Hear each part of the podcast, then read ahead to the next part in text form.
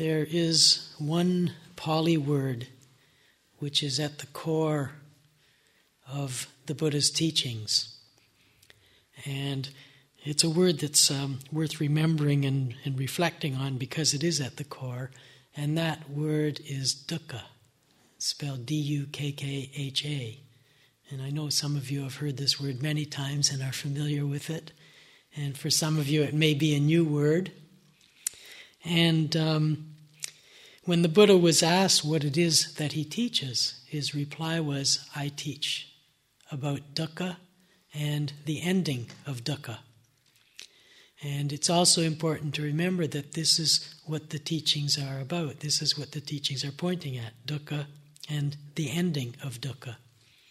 So, this word dukkha, for those of you who aren't familiar with it, is most commonly translated as suffering. Excuse me. So the Buddha said, I teach about suffering and the ending of suffering. And sometimes people kind of get involved in the Buddhist teachings and they hear about suffering and kind of get caught up in, oh, it's all about suffering. And they forget that he said, I teach about suffering and the ending of suffering. So it's important, important to remember that. So the word dukkha, translated as suffering, suffering is it's an okay translation, but it doesn't really capture the uh, the breadth and the scale, the, the scope of the meaning of dukkha. Um, some other translations of dukkha, and, and, and I, don't, I don't find any one translation that, um, that really captures it, but when you put a whole bunch of the translations together, it gives a sense of, of what, what dukkha is. So some of the translations are suffering, um, unsatisfactoriness or dissatisfaction, stress, anxiety, anguish, um, existential crisis. uh, so if we if we consider all these together, we can see that there's there's a whole range of degrees of dukkha. And, and, and sometimes we're experiencing dukkha in a way that we clearly wouldn't identify it as suffering. But if we see it as stress, then maybe we could say, yes, there's dukkha. And when we, when we hear the Buddha's definition of dukkha, um, I, think it, I think his definition um, gives a, a, better sense than, than any single word translation can. And he, um, his, his definition included a whole list of things, but in, in the list, um, a part of the definition is dukkha is not getting what we want. Dukkha is getting what we don't want. Dukkha is being separated from or loss of what we love. And I think if we if we consider these these as as the definition of dukkha, we can see that there are lots of events in our lives, lots of times in our lives when we are experiencing dukkha, but we clearly wouldn't call it suffering. So basically, if we take those three, what it comes down to is wanting things to be different than they are. Wherever there's any degree of wanting something to be different than it is, wanting things to be different than they are, wanting to get what I don't have, wanting to get rid of what I have and don't like, not wanting to be separated from what I love, what I like, what pleases me. All of this is, is dukkha. And the uh, the first the first step in the in the in the spiritual path, the Buddha the Buddha pointed out is the acknowledgement of dukkha in our lives.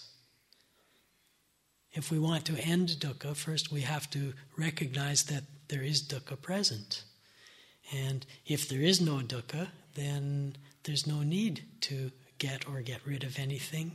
There's no need to do anything. We can just be. Wanting things to be different shows, one way it shows is in the inability to be at rest, the inability to feel, to have a sense of being at peace with life, both inner and outer. And in a way, these, these three definitions of dukkha getting what I don't want, not getting what I want, being separated from what I love um, are pointing to, to something very, very, very critical in terms of coming to the ending of dukkha. And, and what that piece is that's very critical is that it's much more about our relationship to something than about the thing itself.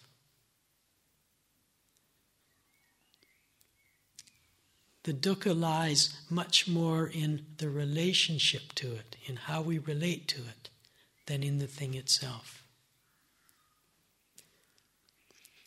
We have a tendency when we, when we recognize our dukkha, when we recognize the presence of dukkha, we have a great tendency to look out there for the cause of it. And it's very easy to find things out there that we can blame that we can say that's the cause of it. He did this, she said that, they did this, um, they did that, um, the, the weather wasn't good enough, um, my cushion isn't good enough. Um, it's, it's very easy to find things and, and say that's, that's the cause of dukkha.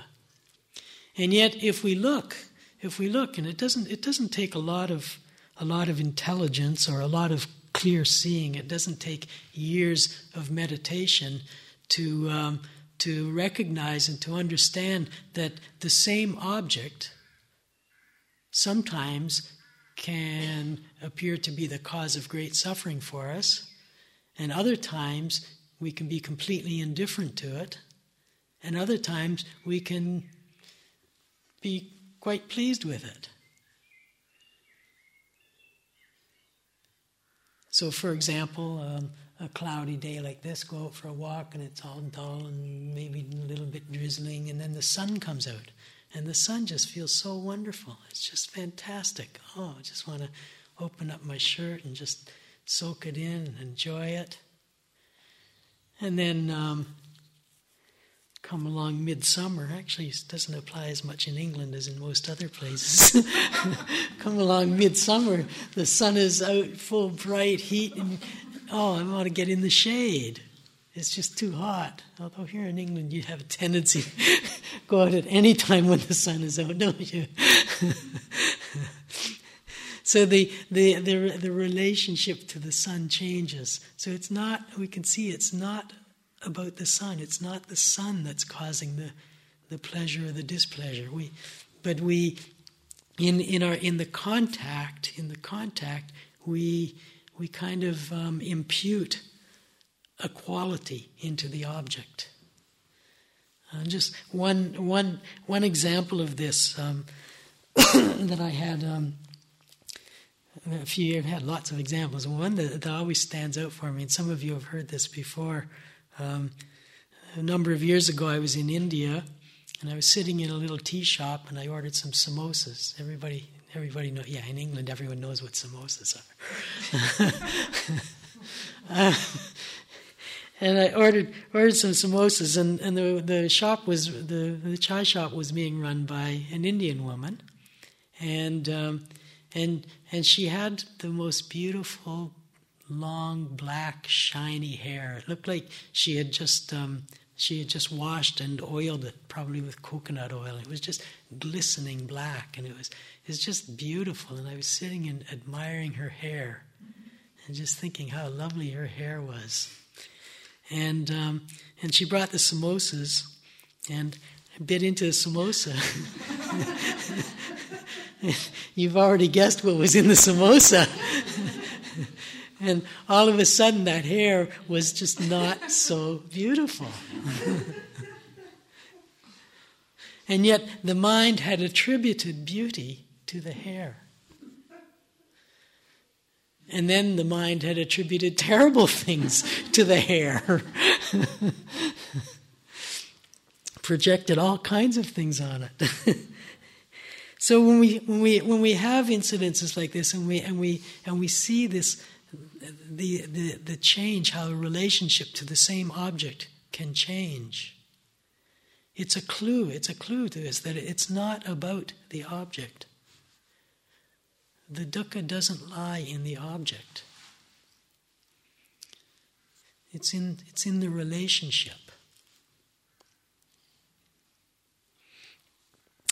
In the, in the meditation, in the meditation, we take an object and we give attention to the object and, and we, we, we speak of bringing mindfulness to the object, being present with it, being open to it, allowing it, being friendly with it, um, and, and all, all, these, all these ways that we have of, of trying, to, trying to describe the, the qualities of mindfulness, what mindfulness means. And the, the mindfulness is focused on the object. We're giving attention to the object. And we use, we use phrases like seeing it as it is, knowing it as it actually is. And, and what we mean by that is, is coming to know the object free of these overlays, these interpretations. Oh, how beautiful it is. How terrible it is.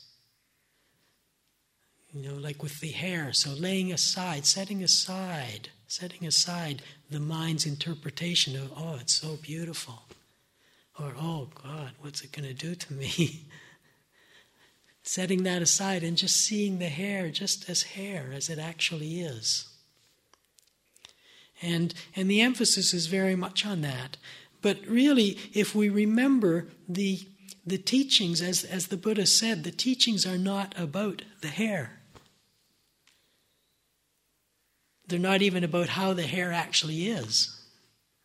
What the teachings are about is is there dukkha in this relationship? And if there is, how can it be ended? How can I know that? And what is it, what is it to know the ending of dukkha?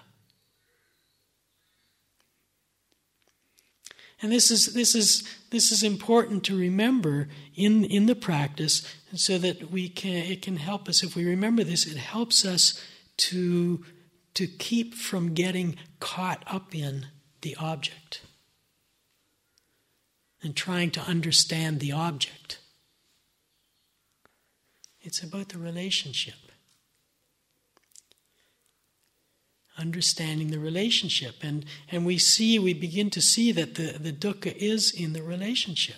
When I want it to be different than it is, whatever the it is, it's that wanting. That wanting, that's the dukkha. And the, the ending of dukkha is in the, the understanding and the ending of that wanting.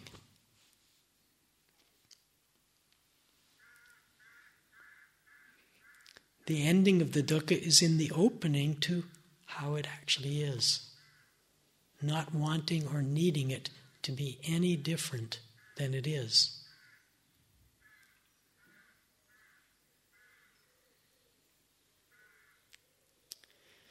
the wanting things to be different than they are are very much very much based on what is referred to as feeling the feeling quality and in the in the buddha's language in the, in the way that the buddha presented the teachings and presented feeling feeling isn't um, it's not the the emotional or psychological state it's not the emotion. It's not the way that we usually use the word feelings in or feeling in English language. What it refers to is very simply, and it's very important to remember this or try to remember this and to really get this. It's, it's like learning a completely different language. And if we don't learn the different language, we can easily get confused. But learning the language that feeling very simply means either pleasant, unpleasant, or neutral. And every object that we come in contact with, in that contact, there is a feeling of either pleasant, unpleasant, or neutral. Whenever we contact something, whether it's through the eyes, through the ears, through the nose, through the tongue, through touching, or through thinking about, Either there's a pleasant feeling, there's an unpleasant feeling, or there's a neutral feeling. And, and based on the feelings, based on the pleasant feeling, what general, generally arises is I like it, it's nice, I want it.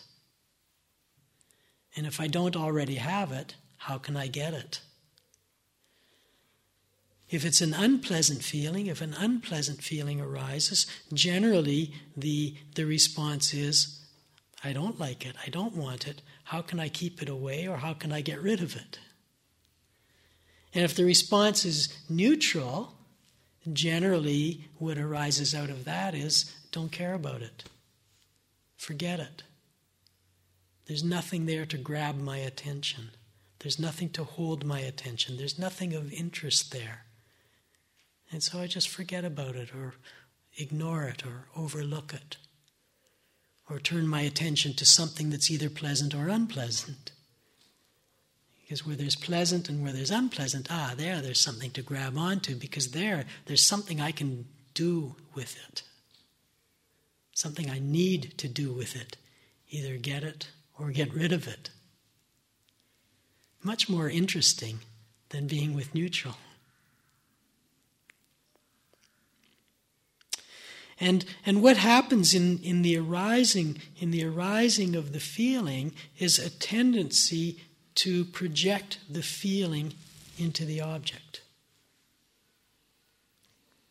We project the feeling into the object, and the object becomes the source of the feeling.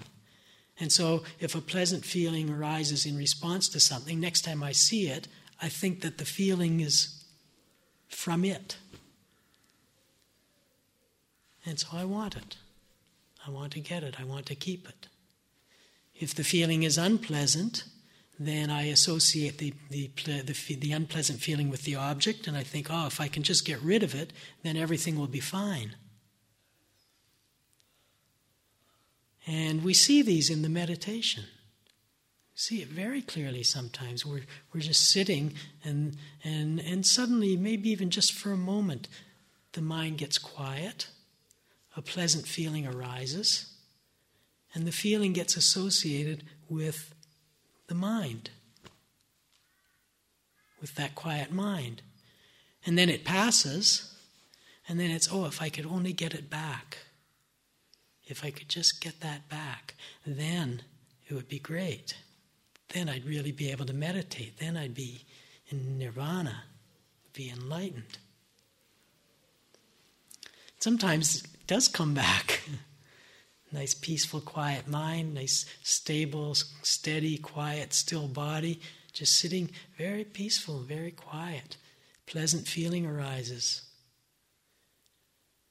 Just being with it, just being with it. Pleasant, pleasant, pleasant.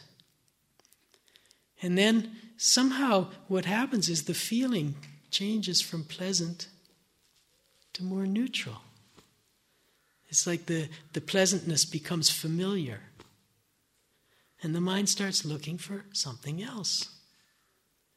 And in that moment, what was pleasant has actually become unpleasant. It's undesirable. And I start looking for something else. Anything. Where's that pain in the knee? Oh, it's going to come any time now. I just know it. You know, and the mind looks for something to grab onto. And so what started out as pleasant has become neutral and has become unpleasant. The feeling is it's in the relationship. It's in the relationship. It's not, it's not in the thing itself.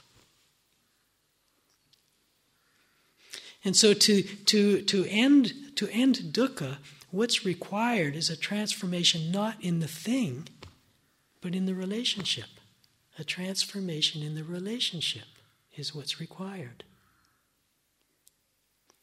And yet we give so much emphasis on being mindful of the thing, knowing it as it is, seeing it as it actually is, opening to it just as it is.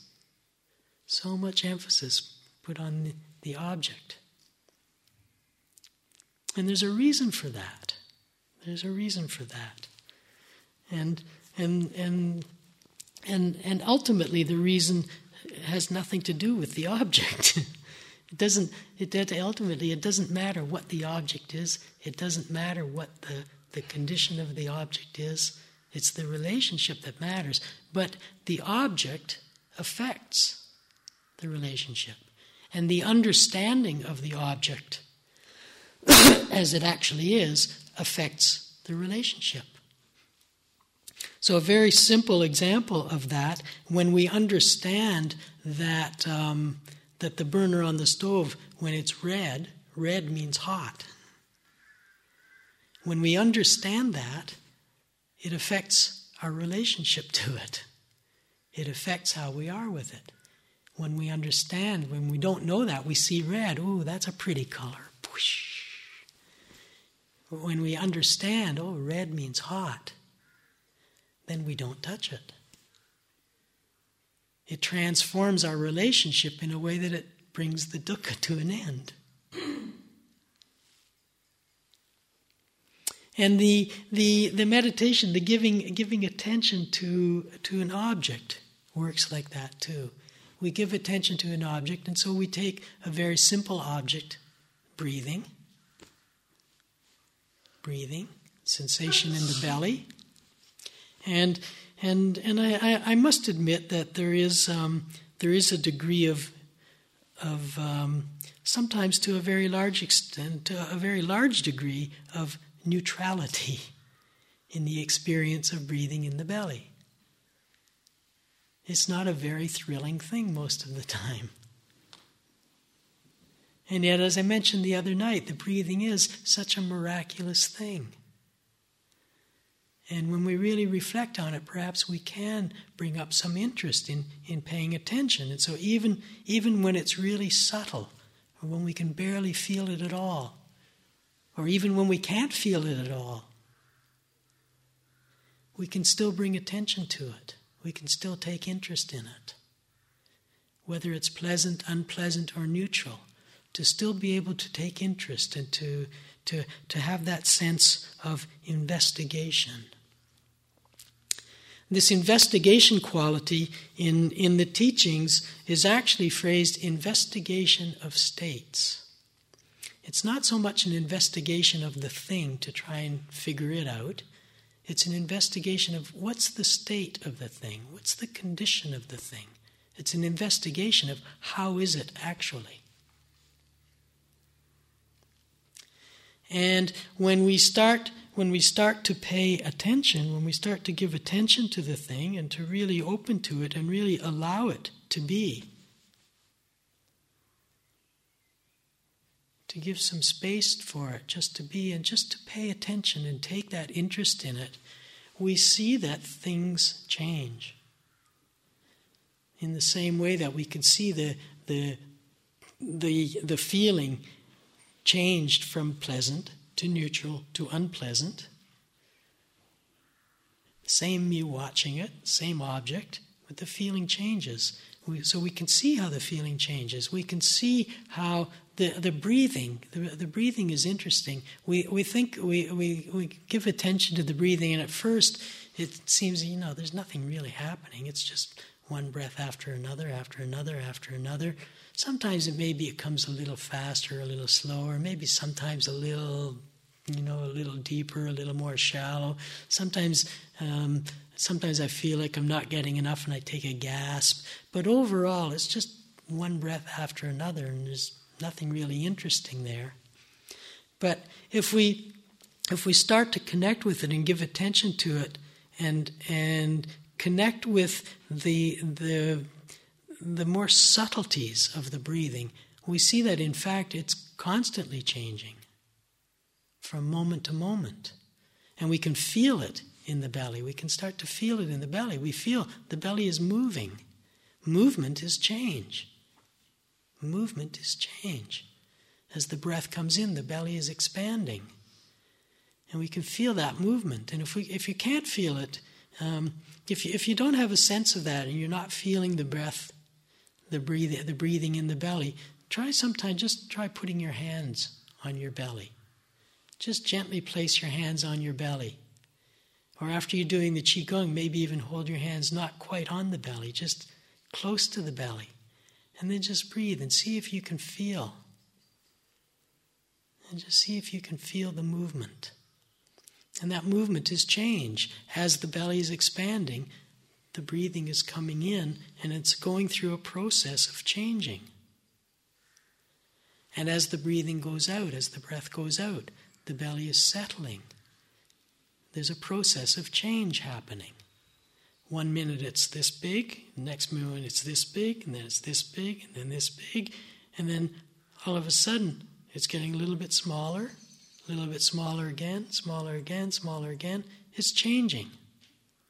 The change is happening moment to moment to moment to moment. And we can look at any object, we can, we can give attention to absolutely any object, and we can recognize that it's changing. The change may be relatively quick, as in the breathing. It's a, it's a relatively quick change. It's going literally from moment to moment to moment, expanding, contracting, expanding, contracting. The change may be very slow. Um, you know, I can look at this microphone and I can say, I could look at it all day today and I could say, it hasn't changed. Not that I can see. But if I were to be looking at it through a microscope, it's a good chance I'd be able to see change. If I come back next year and look at it, I'll bet there'll be change. It might have changed so much, it might be a completely different microphone as it is compared to last year. so over, over a period of time we can see change. We can see things, things that look so solid and so permanent. We see them change. My, my favorite example is Mount Everest, which looks so solid. It seems to be so solid and so permanent and so stable and just, you know, it's just it's just there. And, and yet they do measurements of it every year, and every year it's a different height. You know, it's been getting higher and higher. Last year, for the first time, it actually shrank a little bit. But generally, it's getting taller and taller as the plates move together. You know, the whole Indian continent is a plate that's changing, it's moving. And as it moves, it's crashing into the, the North Asian continent and pushing the mountain up. There's movement there, there's change there. The whole planet is changing. Certainly, we see it in change in climate, changes in the environment. All these changes happening around us. And yet, sometimes the changes are so slow and so subtle that we have this sense of nothing is changing. But everything is changing from moment to moment to moment.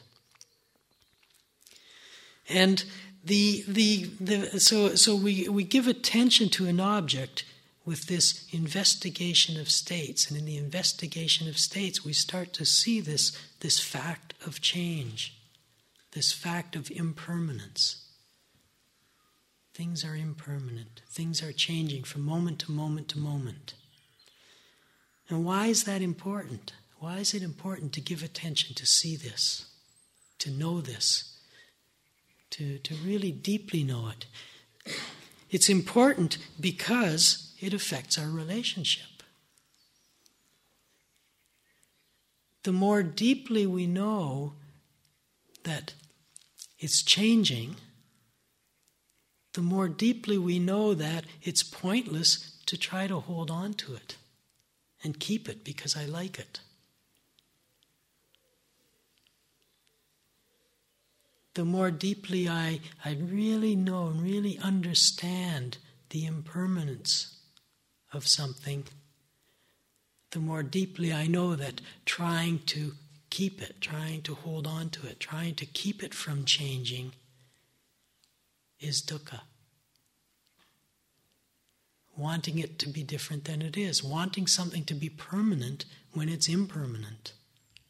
The fact of it is that it's impermanent. I want it to be permanent. This is dukkha. And the more, the more deeply I understand that, really understand it, and understand it not through the mind, not through the mind figuring it out, but through real direct experiential insight.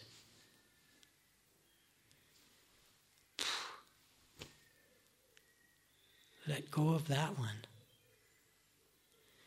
And that, and that letting go, that letting go, letting go isn't something I do. It's not something to do or something that I can do. It's just what happens from the realization of the dukkha.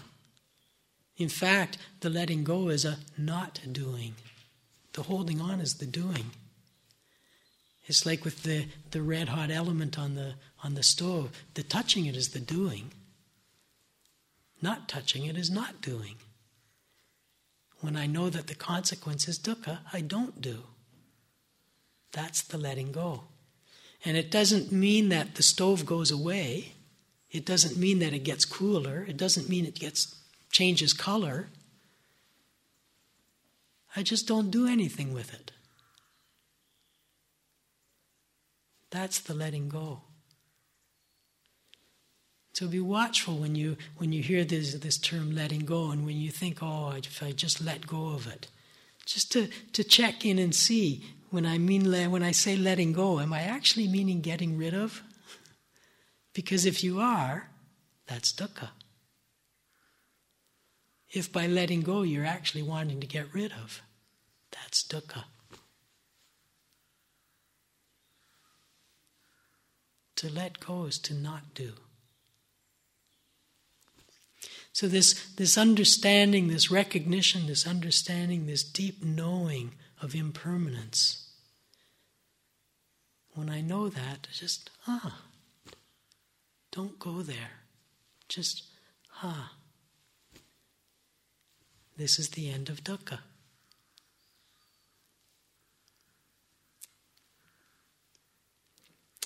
When I look, when I give attention to an object, give attention to an object in the in the meditation, and um, we can take any. You can take any object, but we can, can take um, can take. Let's see, what can we take? Let's take let's take a, a pain in the back.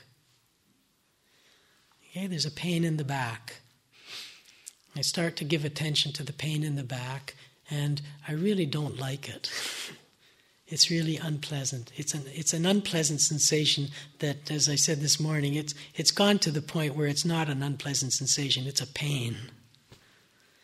And, and it's keeping me from meditating. I can't meditate, it's just too painful.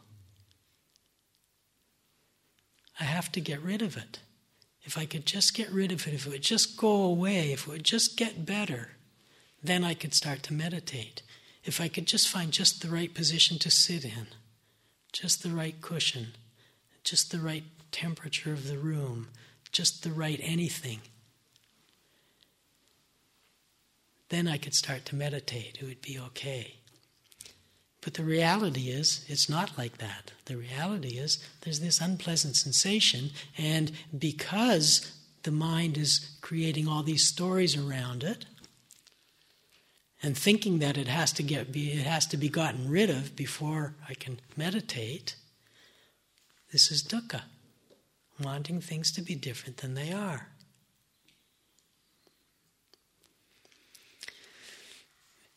If I if I can if I can somehow set some of that aside and take this interest in investigating state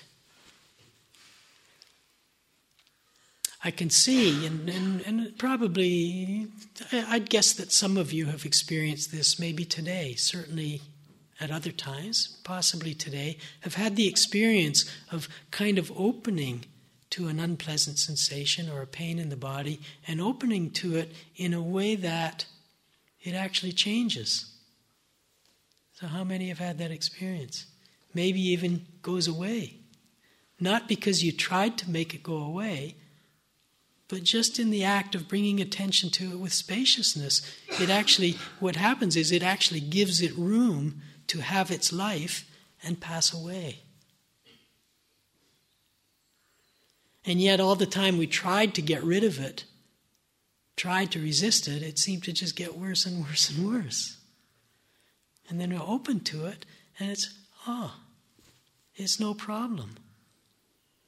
Sometimes it doesn't go away. Sometimes the, the pain is still there. But again, it, it's just not a problem because the mind isn't caught up in wanting it to be different.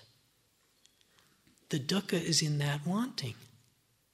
And so we can see we can see in that we can see the impermanence of pain. But as we give attention, as we give attention, we can also see another characteristic of that pain, which is a characteristic of all things, and that is that it exists in a particular way because of certain conditions. It's conditional. It doesn't, it doesn't exist it doesn't have its own private, individual, independent existence. It's not a thing that's in there just waiting to get me. It arises under certain conditions. And we can see that when conditions change, so the condition changes from struggling with it to being spacious with it, a condition changes and it changes. We see the conditionality of it. And, and when, we, when we start to look at different things and start to see the conditionality of, of different things and start to see all the conditions that go into something, into anything. So, so this microphone, you know, I've, I've been looking at this microphone and I don't see it change yet. But, um, but I see that actually it's not just one single thing. There's a piece of wire here, there's a piece of plastic here, there's a couple of different separate bits of metal here that are somehow stuck together. There's another bit of plastic here, or maybe it's metal. Not sure about that one. And then there's some other bits of metal and plastic here that are different shapes, different sizes, different textures, and and I I'm I'm I can't see it, but I'm projecting that inside there's a bunch of wires and maybe a battery, and there's all these different bits. And all these bits put together make what I call a microphone. And if I take away any of those bits, it's probably not going to work. I just have to take away one bit, and it's probably not going to work. At that point, can I still call it a microphone? Our tendency is it looks like a microphone, but is it really a microphone if it doesn't function as a microphone? Or is it just a bunch of bits of stuff put together? So the microphone is these all these bits put together, but it's more than that. It's also the person who put them together. That's a condition for it. It's also the, the people who made all the bits and the materials that were all put together for that person to make the bits, and, and the factory where it was done, and the water that the person drank, and the food that the person ate. All these are conditions for the existence of this microphone. And these are all conditions from the past. And then there's conditions in the present. The condition of having a meditation hall. If the meditation hall weren't here, the microphone wouldn't be here. The microphone only exists because of all these conditions, in relationship to all these conditions. And we start to look at different objects, and we see that any object we can look at, any object we can hear, any object we can touch, taste, um, smell, think about, exist because of conditions. And the more, the more when we when we see these at the most subtle levels, we start to see how everything is interconnected. Nothing is separate. Nothing exists separately. We can look at ourselves and we see that we exist in relationship. The way I am in any given moment is dependent on certain conditions existing the way they are in that moment. And each of those conditions exists the way it is because of other conditions. It's all, it's all interconnected. Nothing exists separately. And, and, to, and to, to, to, to, to really get that, to really know that, to really know that is, is to know that I don't need to hold on to anything. It's all right here. I don't need to hold on to anything. And to know that is to just, ah. the ending of dukkha. It also means I don't need to struggle to get anything.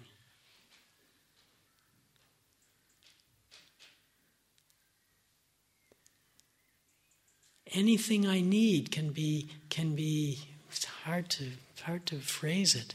Anything I need can be gotten without dukkha, without struggle. Dukkha is not necessary. Certainly effort is necessary at times. Certainly there's a need for effort, but not for dukkha. The, the, the absence of dukkha is in the absence of dukkha is in the being okay with how it is.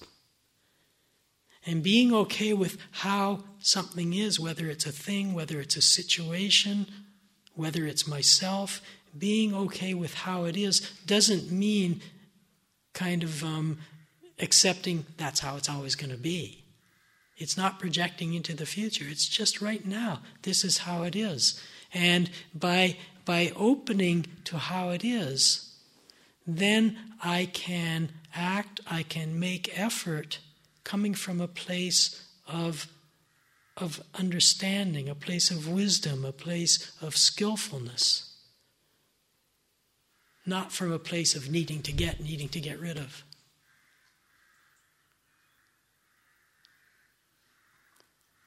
And in that effort, there's no dukkha.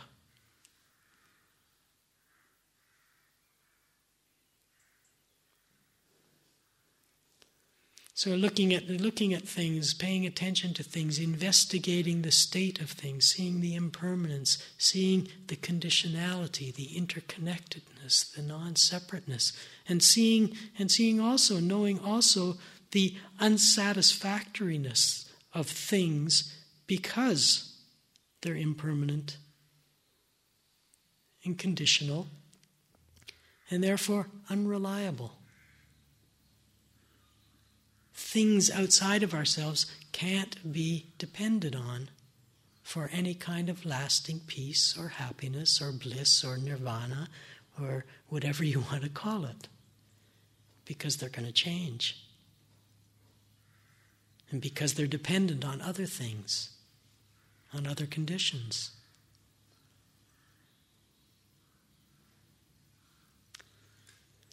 And so that leaves me needing to look in the relationship. And the other piece of the equation is looking here, looking within. This me who's in relationship, this me who's in the relationship, this me who's feeling the dukkha, this me who wants to know the end of dukkha. And I start to look at myself. And in a sense, in the practice, when we're, when we're giving attention to the body, we're beginning to give attention to ourselves. We're paying attention to ourselves. When I ask, Who am I? or What am I? I'm a body and a mind. So if I want to explore myself, if I want to look at, investigate the state of myself, what do I look at? I look at the body and the mind. And so the mindfulness of body is really a mindfulness of, it's not a, it's, we, we take the body as a separate object. It's really bizarre how we we split ourselves up. I'm looking at my body, but it's, it's me looking at my body. Are there two me's? Separate myself out. There's me who's looking, and there's me who's being looked at. So, which one is the real me? it's very, very peculiar. But I, I give, give attention. So, in giving attention to the body, I'm giving attention to what it is that I identify with as me. So I start to look at me. And As I start to look, I see, oh, I'm changing. You start to see, oh, things about me arising and passing, dependent on conditions. I'm existing in relationship. How I am in any moment is determined by and dependent on lots of different conditions existing in that moment and conditions from the past memories, ideas, beliefs, things that I carry with me from the past.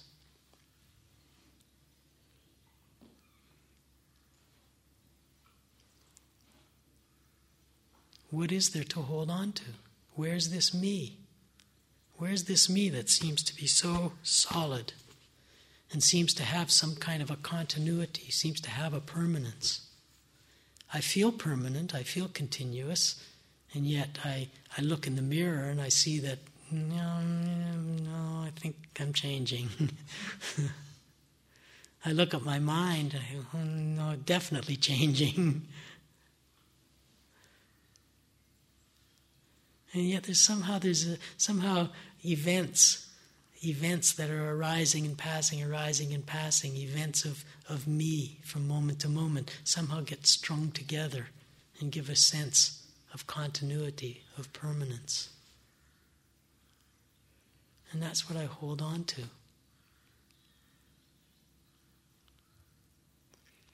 And to and to, to look closely to really see the, the impermanence and the and the the Brad Brad spoke about the uh, this morning spoke about or last night spoke about the the uh, all the space within the me and the and the and the, the how how little substance there actually is. You know, what is it that's being held on to as me? And and to be able to recognize this in a way that there's just just a releasing a releasing of this, this, this sense, this, this image of who I am. And that's all it is, it's just an image. And releasing this image and the, and, the, and the freedom that comes with that. The freedom to just be, to not have to be an image, but to just be from moment to moment to moment. Real liberation.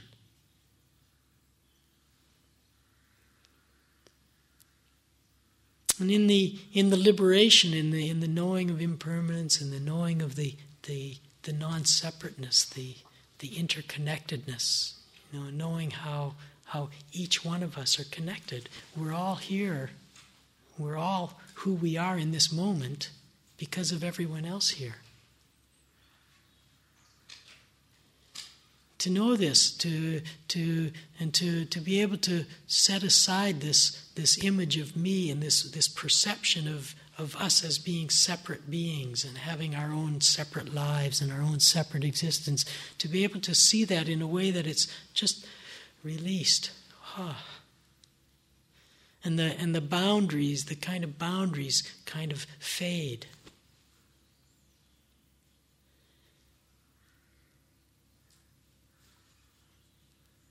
It, it, it, re, it reveals our, our connection in a way that we know, we know that we're not separate, and we know that when I'm suffering, others are suffering.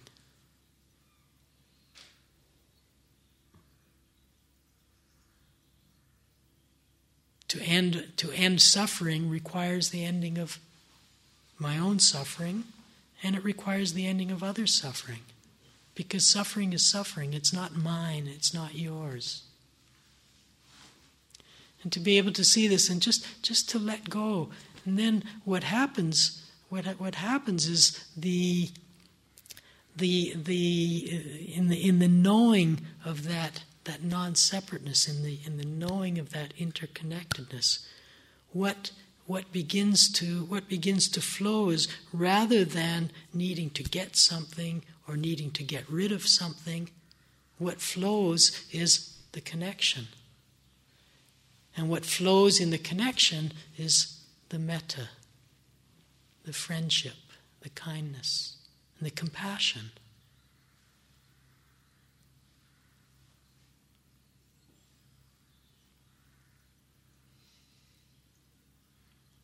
The kindness and the compassion are the, the manifestations, the manifestations of the ending of dukkha, the manifestations of the liberation of mind and heart. And it comes not from an object, it doesn't come from understanding a microphone. It comes from the transformation which is supported by the understanding.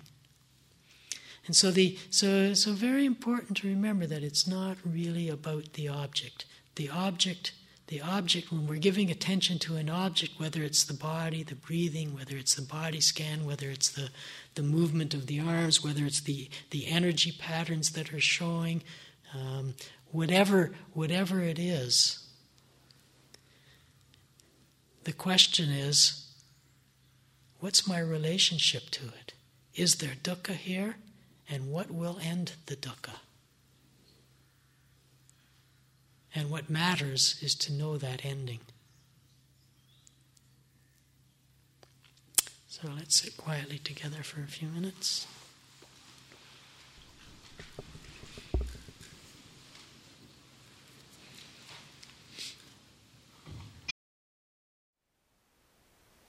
Thank you for listening. To learn how you can support the teachers and Dharma Seed, please visit dharmaseed.org slash donate.